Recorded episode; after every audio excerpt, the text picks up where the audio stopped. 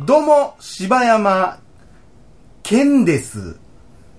えー、えー、私の好きな、私の好きな記号は、アットマークです。絶対思い浮かばんかっただけやん。米マークです。米マークって何？あの、米の、あの、電話のあの、米やん。あー、はいはいはいちょんちょんちょんちょんがはい。そんなん好きなん山椒みたいな。絶対好きちゃうやろいや、米マークはマジやな。なんで好きなの？最初、アットマークはちょっと嘘ついた。うん、せやろ。米マークやけど、アットマークって言ってた方がええかな思ってアットマークって言ったもん。ね生きてんな。ね米マークなんで好きなのほんで。米マークって、うん。あれ、しかも4見たら全然米ちゃうしな。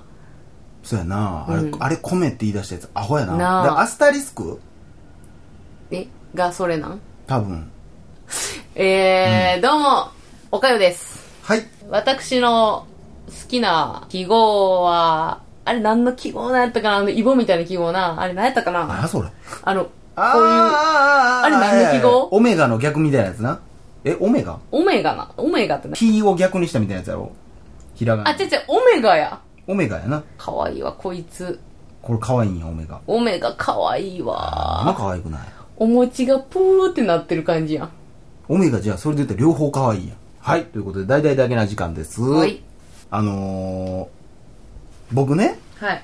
この間あの映画見に行こう思ってはいはいはい。あのー、東宝シネマズナンバうんーで。調べてたんですけど、うんうんあのー、もうびっくりしたんですけど、うん。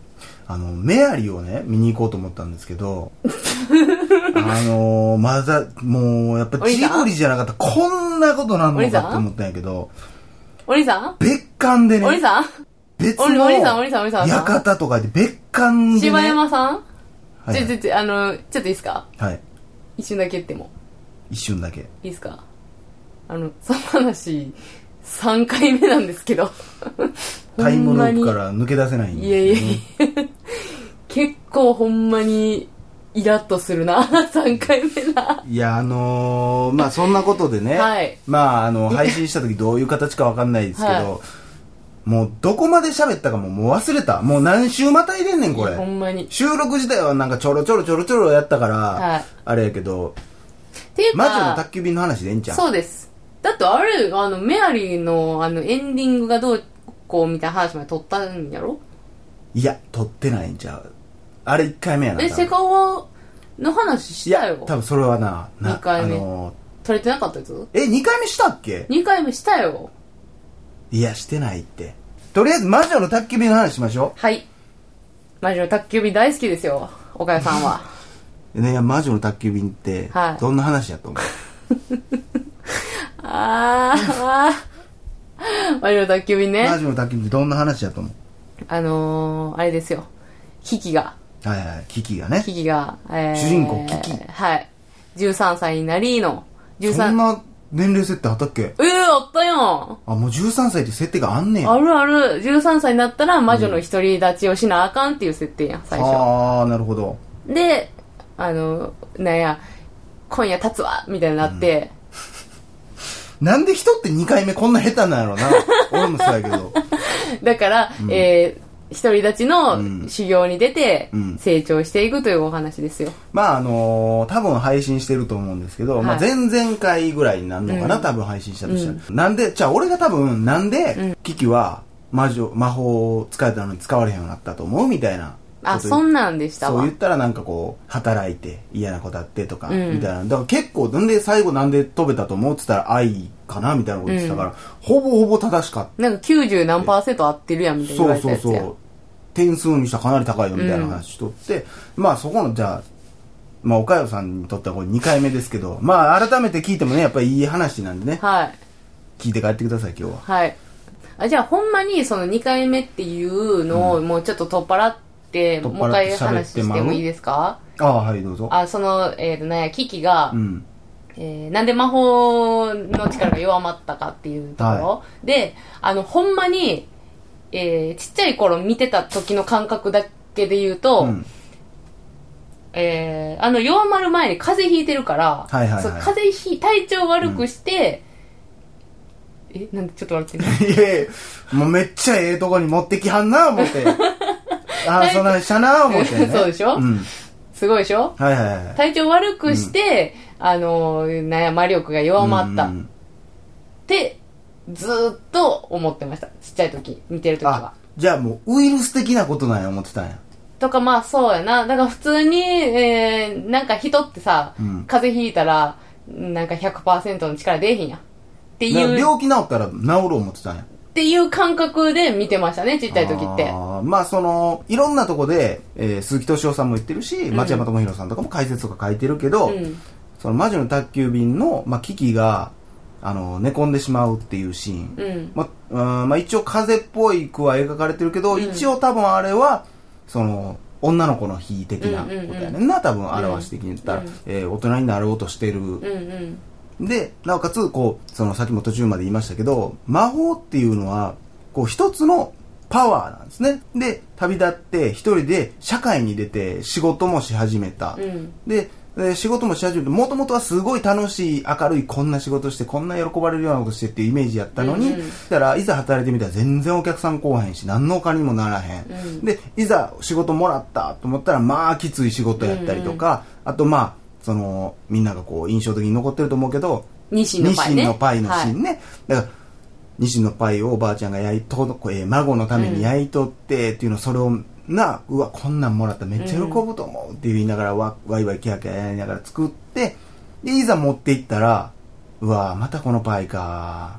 私ほんま好きちゃうのになみたいなこと言われて、キキはえ？うん。なんなんこいつ、うん。みたいな、うん。でもあれってその、うんうん。そんな悪い子じゃないのじゃあもういらない、捨てといてとかってもないし、ただただうわーいいもう正直にいらんのにな、うん。であるやん実際そういうことって。普通にあのあんまりこう人の気持ち考えられへんくってほんまにあのパイいらんねやったら多分あの子からおばあちゃんに言ってるしな。もうあのパイやめてって、もうええでって言ってるけど、だからそんな悪い子じゃないねんけど、うんうん。めっちゃ描かれ方がめっちゃ悪いやつみたいなな。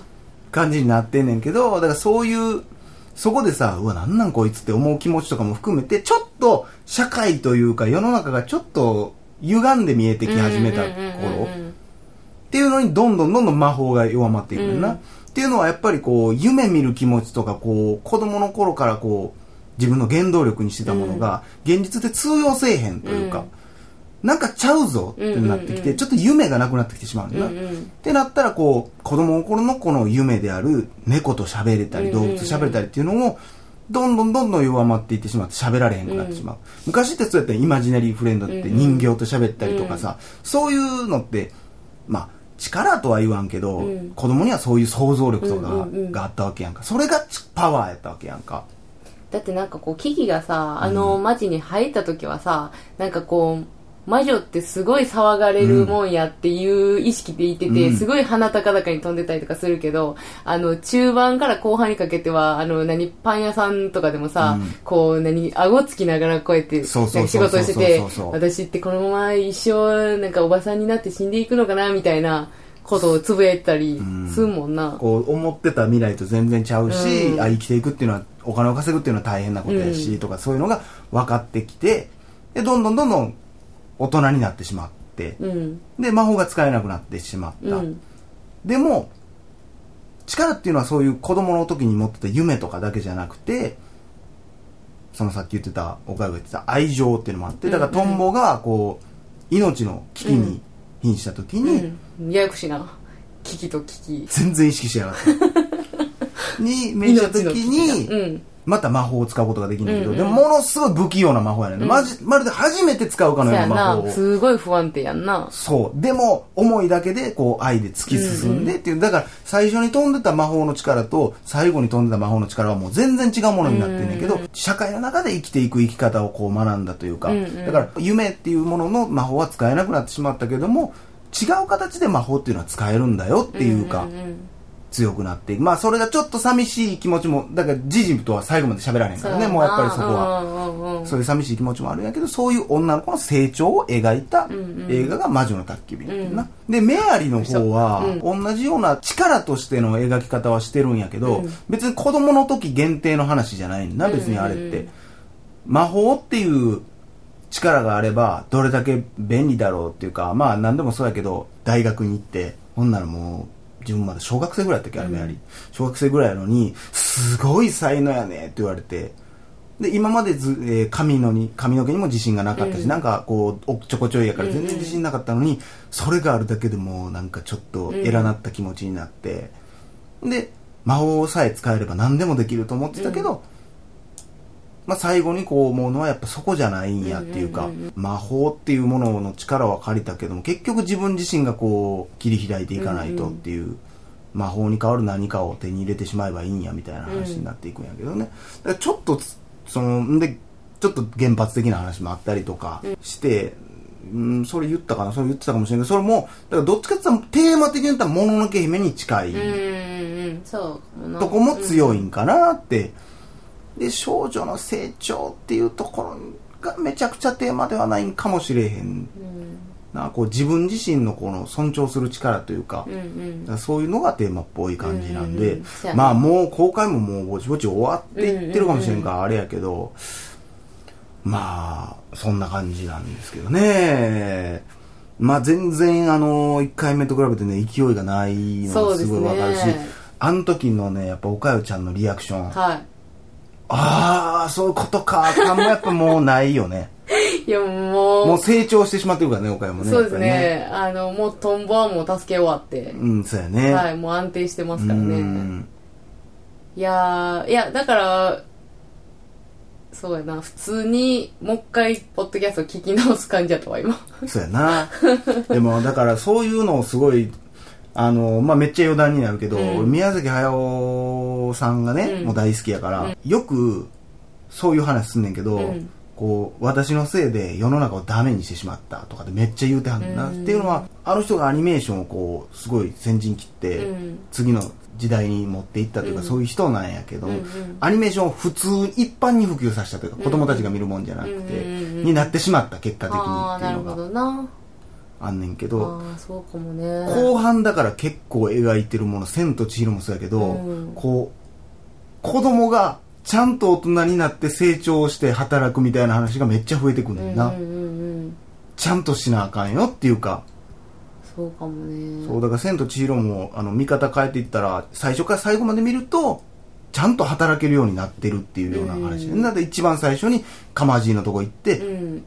あんた鎌爺にお世話になったやろ。ありがとうって言いなさいって。これもう会社でいっちゃん最初に言われることやんか、まあなあ。で靴は揃えなさいとか、うん。もう全部そうやねもうだからそういうまあそれそれができた経緯っていうのはあんねんけど、宮崎駿の話いやだからでもこれ山をこの回を聞いたら、うん。確実に、えー、何魔女の宅急便の見方も変わる人もすごいおるやろうし、うん。まあ私も正直もう一回見たら多分違う違うな方向で見れて楽しいやろうなとも思うし、うん。だからああ魔法が使えればいいなとかじゃないからね、うんうん。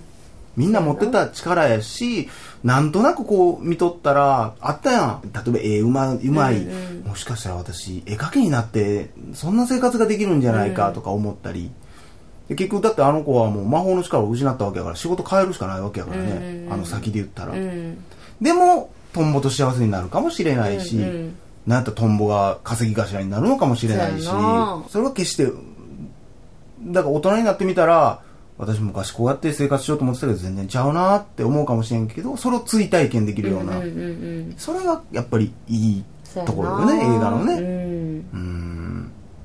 それがね小説になってしまうと私はこれこれこうでこうなってしまった。成長するのがどうのこうのでどうだと思うって言ってしまうから分からへんけどやっぱこう映画を見るとやっぱ体験できるっていうのが一番でかな。いかなり感覚に近いものでうん経験できるからやっぱそれは本当に映画っていいもんですよ皆さんね。思うんですね。ということで、はい。えー以上柴山健でした。おかよでした